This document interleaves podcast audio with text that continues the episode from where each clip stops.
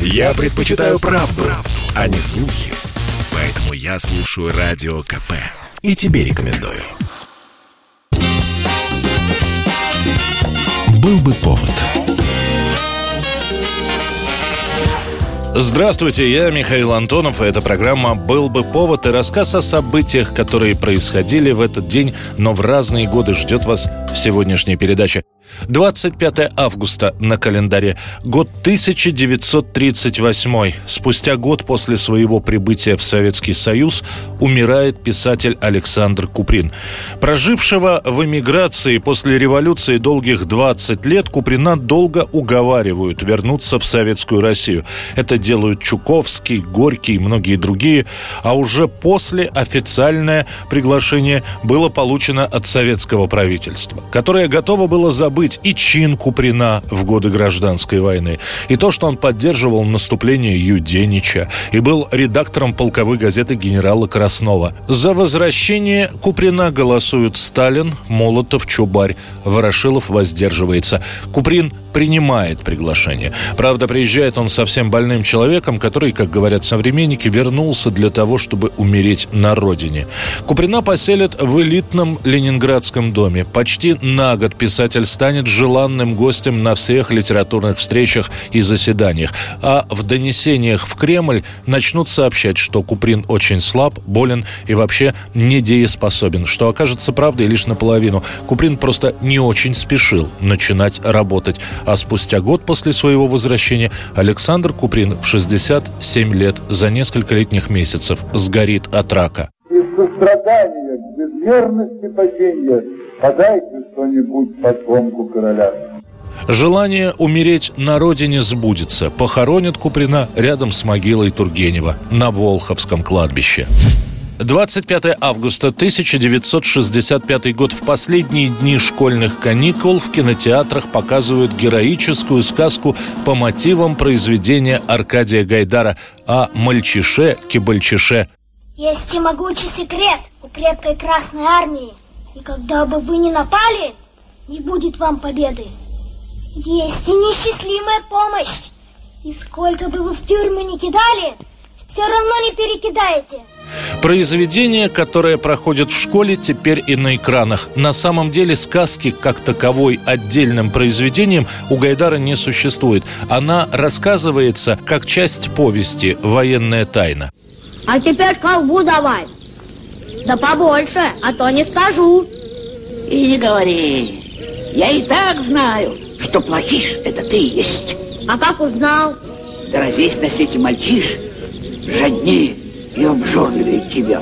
Ну, Фильм про мальчиша-кибальчиша снимают очень быстро, за три летних месяца в 64 года. Баррикады, где разворачиваются бои, были выстроены под крымским курортным городом Судак. Съемочная группа живет в палатках на территории близлежащего пионерского лагеря. К съемкам привлекаются судакские школьники 9-14 лет. Записать мальчиша-плохиша в наше славное буржуинство! Назначить плохишу в услужение всех мальчишей, которых мы возьмем в плен в этой войне. Несмотря на общую революционную составляющую ленты, огромное количество детей ее смотрят, и фильм показывает неплохие сборы. Может быть и потому, что после начала учебного года школы организовывают обязательные походы в кинотеатр именно на просмотр сказки о мальчише-кибальчише. 25 августа 1991 года. Пятая внеочередная и чрезвычайная сессия Верховного Совета Белорусской ССР принимает закон о государственном суверенитете республики. Пока в Москве шел путь, в Советской Республике Беларусь тоже было неспокойно. 24 августа Белорусский народный фронт выводит на площадь Ленина десятки тысяч человек, а в зал, где проходит заседание Верховного Совета, вносят бело-красно-белый белый флаг. Многие говорят о независимости, другие, наоборот, против развала СССР. То, что я скажу сейчас, я это не спонтанно возникло. Я после 20-го очень много думал над этим. Уважаемый Николай Иванович, вы помните, когда я вам задал вопрос, я процитирую его. Почему вы, будучи соратником президента Горбачева, трудный момент продали этого человека. Тот же день председатель Верховного Совета Белорусской ССР Николай Дементий подает в отставку. Первым руководителем независимой Беларуси становится Станислав Шушкевич, который до этого занимал пост зампреда Верховного Совета. 25 августа Белоруссия объявляет себя независимым государством. Сегодня великое свято. День незалежности нашей республики, нашей могутной духом Беларуси. Наш четвертый день незалежности мы сустракаем с первым президентом державы. Спадзяемся и верим, что ў хуткім часе мы будем жить добро. И тому сегодняшний концерт віншавання в этот же день Верховный Совет Беларуси принимает постановление о временном приостановлении деятельности Коммунистической партии Беларуси на территории республики. В собственность уже самостоятельной республики переходит все общесоюзное имущество. 1991 год, 25 августа, выходит указ о том, что имущество КПСС отныне государственная собственность.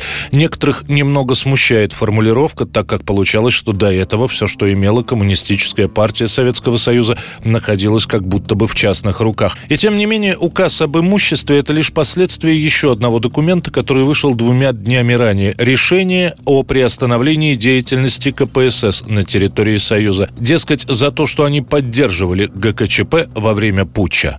Я должен сказать, очень основательно обсуждался вопрос о том, что же будут, как выглядят будут, каково будет роль республик, каким должен быть новый центр. В двух словах, это огромное перераспределение полномочий. Республики идут на то, что э, более эффективно может и в интересах всех республик осуществляться на союзном уровне. Сама партия будет запрещена и ликвидирована в ноябре еще одним указом Ельцина.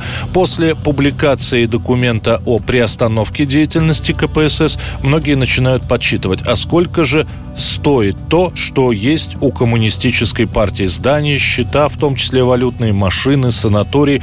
По подсчетам получается около 19 миллиардов советских рублей.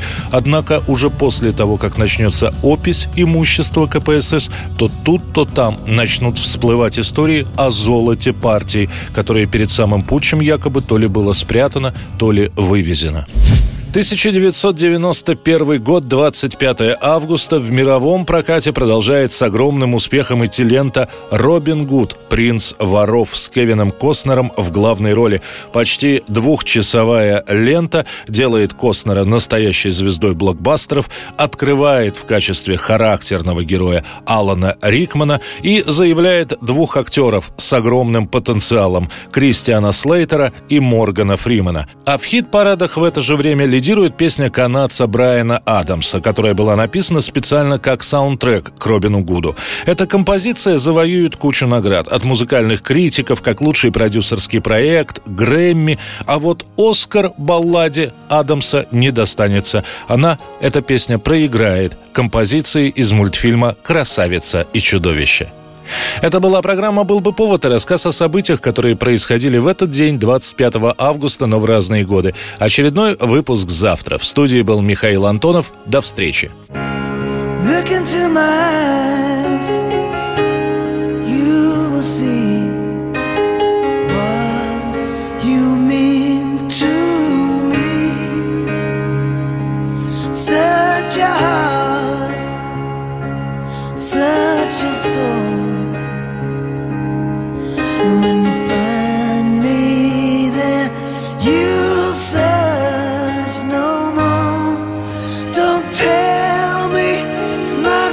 of.